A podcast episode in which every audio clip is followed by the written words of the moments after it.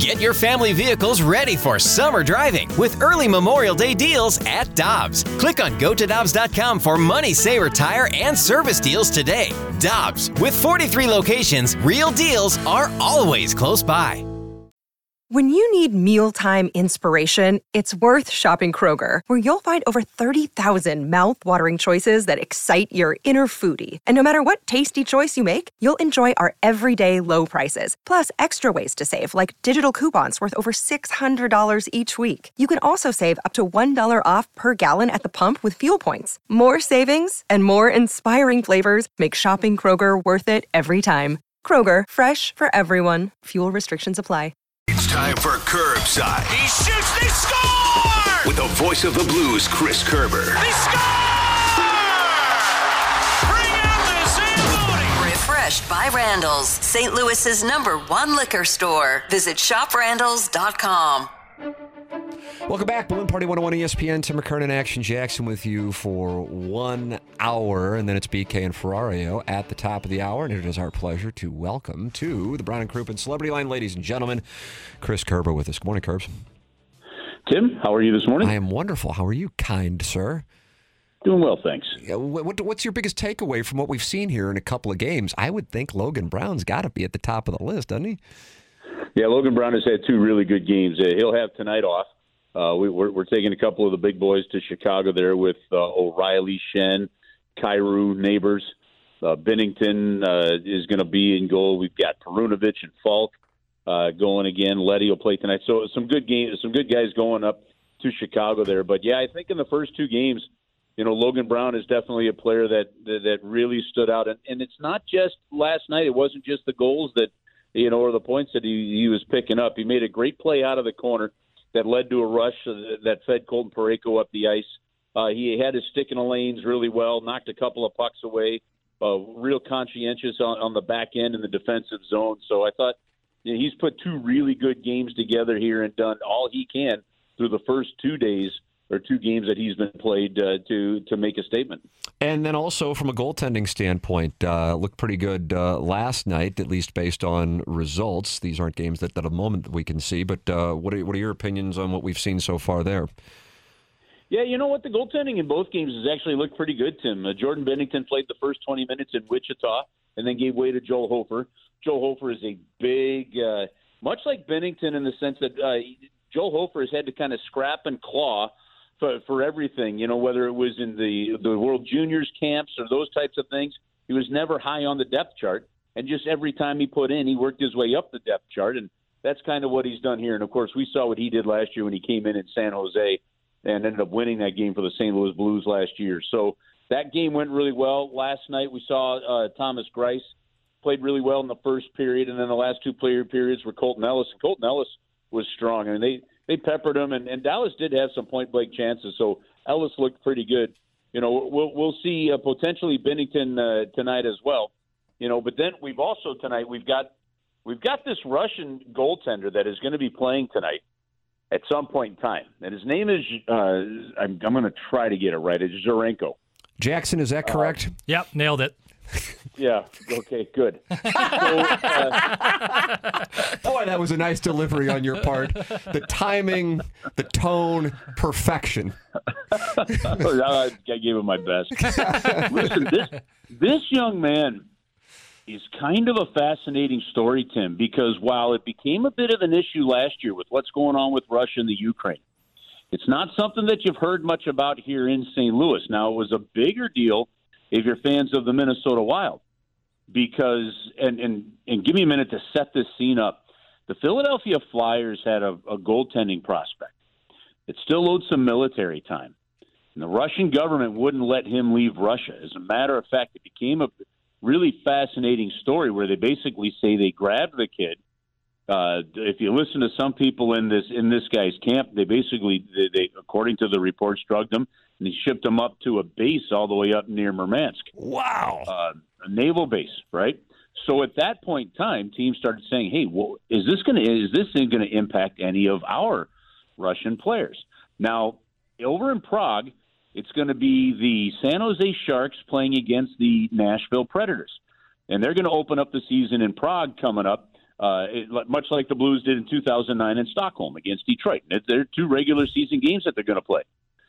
The Czech government has said they will not allow any Russian players to come into play. And so that is yet to play itself out. Uh, but there will be something going there. I believe each team, Trenton and with Nashville, and I, I don't remember the Russian player for um, for San Jose, but that has to play itself out. Earlier in this summer, it was a question of whether or not Kaprizov, you know, was Right. trying to avoid military time. You may remember when that story broke and whether or not he was going to get over. Well, so he came over back to the United States a little bit early. All right, that all circles back. That all circles back to uh, the Blues goaltender tonight. Uh, this kid Zherenko. Trying to get him out. They actually not not. I, I shouldn't say trying to get him out. Just trying to get him over with all this going. Trying to get him out means like you're trying to escape somebody, and I don't think that was the case. But but getting him over. He's enrolled in school over there, which kind of negates having to go through the uh, you know do the military service right now. So it's all legal in, in that standpoint.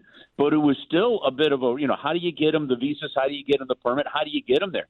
And whether you had to you know you fly him to get him here through countries you know like Dubai or something that that don't need uh, don't require a visa to land that kind of stuff. And he essentially because of that he was in the country of Georgia and waiting for the, the place to play out, and his agents, of course, were helping too, and all that. But but he spent about nine weeks in a hotel, just trying to get that over. So he and he got over here to St. Louis, uh, like a day before the rest of the rookies were going to go to Traverse City. He was supposed to go. They decided, look, he just got over. He's been through a lot. Let's let him catch his breath.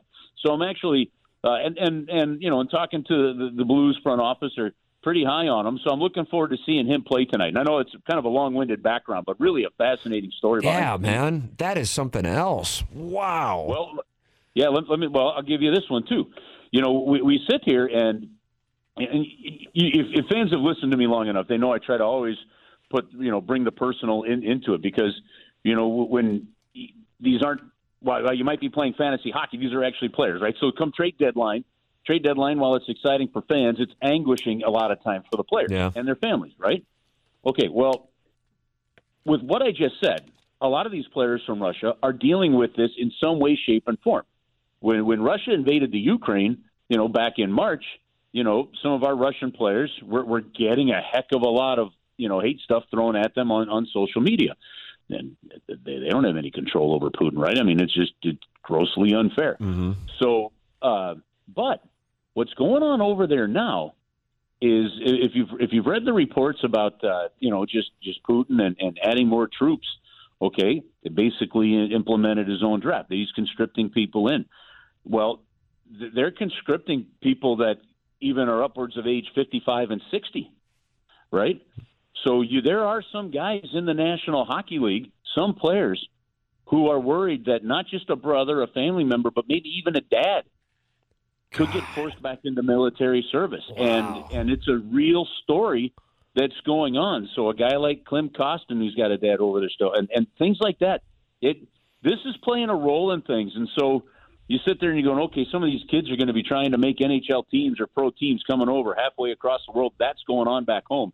That's carrying some weight with them. Man, I am telling you, that is. A, I mean, I, yeah, I've seen all of the video curbs of of so many uh, Russian men just trying to get out of the country, and I, you know, just real transparently, you never even think about the impact it could have on members of the Blues or just players around the NHL, and that it's that it could be their fathers that are just trying to get out of the country. So yeah, you're trying to make a roster, you're trying to build a career, and then you're also thinking about the situation back there. Much less now, your family uh, could be involved. That's something else, man. Well, and there were there were there were players that did not return home after last season for fear of what happened Yeah. with that with that you know Philadelphia goaltending prospect. So they they train in different cities, stay in the cities that they were playing in. I mean, so it, it has uh, it's it's it's definitely got its impact, and I, I think uh, just a a storyline to keep an eye on. Not so much. Uh, you know, well, the Blues do have, you know, they- they've got four Russian players, five when you, you know, Toropchenko, if Kostin, if Kostin makes this team, Barbashev, Buchnevich, and, and Tarasenko, six now with uh, Zherenko uh, coming over to North America. And so it is something to keep an eye on. But back, to the game at hand tonight, I am looking forward to seeing him play. uh, up in Chicago. Yeah, we will. Uh, we will see him. I would imagine at some point in this, and then yeah, the, the lines are out, and you certainly have some of the big boys making the trip to Chicago. Uh, Jake Neighbors with a big game on Saturday. If certainly a storyline going into this camp. Uh, what did you see from him on Saturday, and what is your analysis of where things are early on, sir? Well, I talked to Craig Berube about Jake Neighbors, and he said he's just a player that does everything right.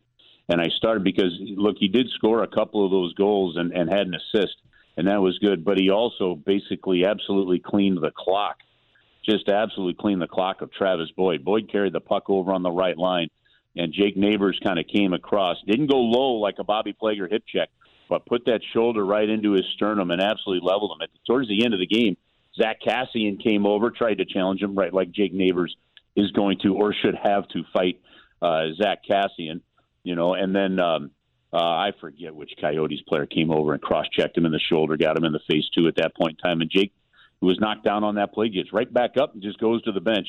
Uh, it, it's an interesting year for Jake. He knows there's competition. He knows the Blues want him to play in the top six, maybe top nine. Uh, he knows that he's going to be in that top nine, which puts him in that third line pairing, for example. You've got to bring some physicality. He's got all that to his game. If it doesn't quite click and they don't think he's ready, because he's 20 years old, they could send him down to Springfield in the American Hockey League, which wouldn't be the worst of things. You go down there like even Scott Perunovich did and dominate, right? Prove that you're just too good for that level. Um, and and it's a good learning curve, but he has had a really solid start. He's going to be in the lineup tonight as well, and that's and and I believe Brayden Schenn is going to be his centerman. If I saw the lines right here, that's correct. Yep, that's correct. Yeah, and and I think Neighbor Kostin on the right hand side. So um, if, if, that's the case, uh, it'll be another really good opportunity for Jake, who's going to be given every opportunity to make this team. They, they, and part of it, Tim, they need him to make the team too, just from a salary cap standpoint. Sure, absolutely. Well, the Blues will get a chance to uh, put some of the big boys on the ice tonight in Chicago. You can hear all the action with Chris Kerber and Joey Vitale right here on 101 ESPN. Chris Kerber with us every Tuesday here on Balloon Party. Always enjoy the conversations, Kerbs. Thank you uh, for the knowledge. Those some those some stories there, man. My goodness. Uh, so yeah, it's, uh, it's thanks for heavy sharing stuff running some of these guys. You got it, fellas. Have an awesome week. You too, brother. Thanks, Take Kerbs. it easy. That's Chris Kerber with us here on Balloon Party 101 ESPN. You are welcome to get involved in the show by texting in 65780. Air Comfort Service text line. Tim McKernan and Action Jackson with you on Balloon Party. We will take a commercial break, and when we come back, Action Jackson's series of questions posing the question as to who is the greatest Cardinal to ever play. Ooh. You dare go down this road? Ooh. Wow. Ooh. All right, we'll see what uh, we'll see what we got next. This is Balloon Party 101 ESPN.